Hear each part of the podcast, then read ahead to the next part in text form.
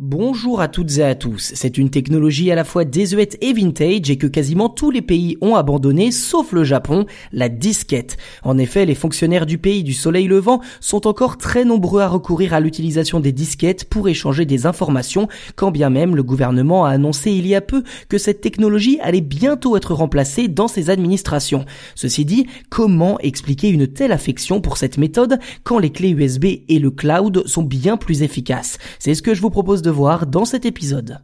Aussi étonnant que cela puisse paraître, le gouvernement japonais continue de travailler avec des disquettes en 2021.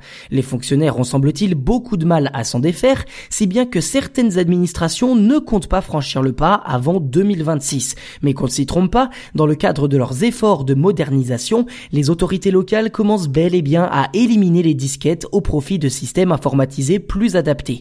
Une transition quelque peu lente et qui a évidemment des effets sur le quotidien des citoyens.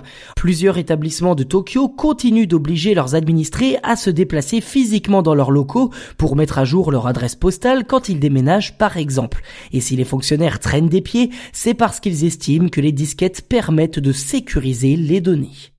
Mais à l'aube de l'année 2022, l'administration japonaise va bel et bien devoir se mettre à la page. La Mizuho Bank, l'une des trois grandes banques du Japon, a décidé d'imposer une redevance mensuelle de 50 000 yens, soit environ 375 euros, aux services qui continueront d'utiliser des disquettes. Une mesure contraignante qui ne sera pas du goût de tous, mais qui à coup sûr fera bouger les choses. Ceci dit, il faut bien avouer que les Japonais ne sont pas les seuls à plébisciter les technologies anciennes.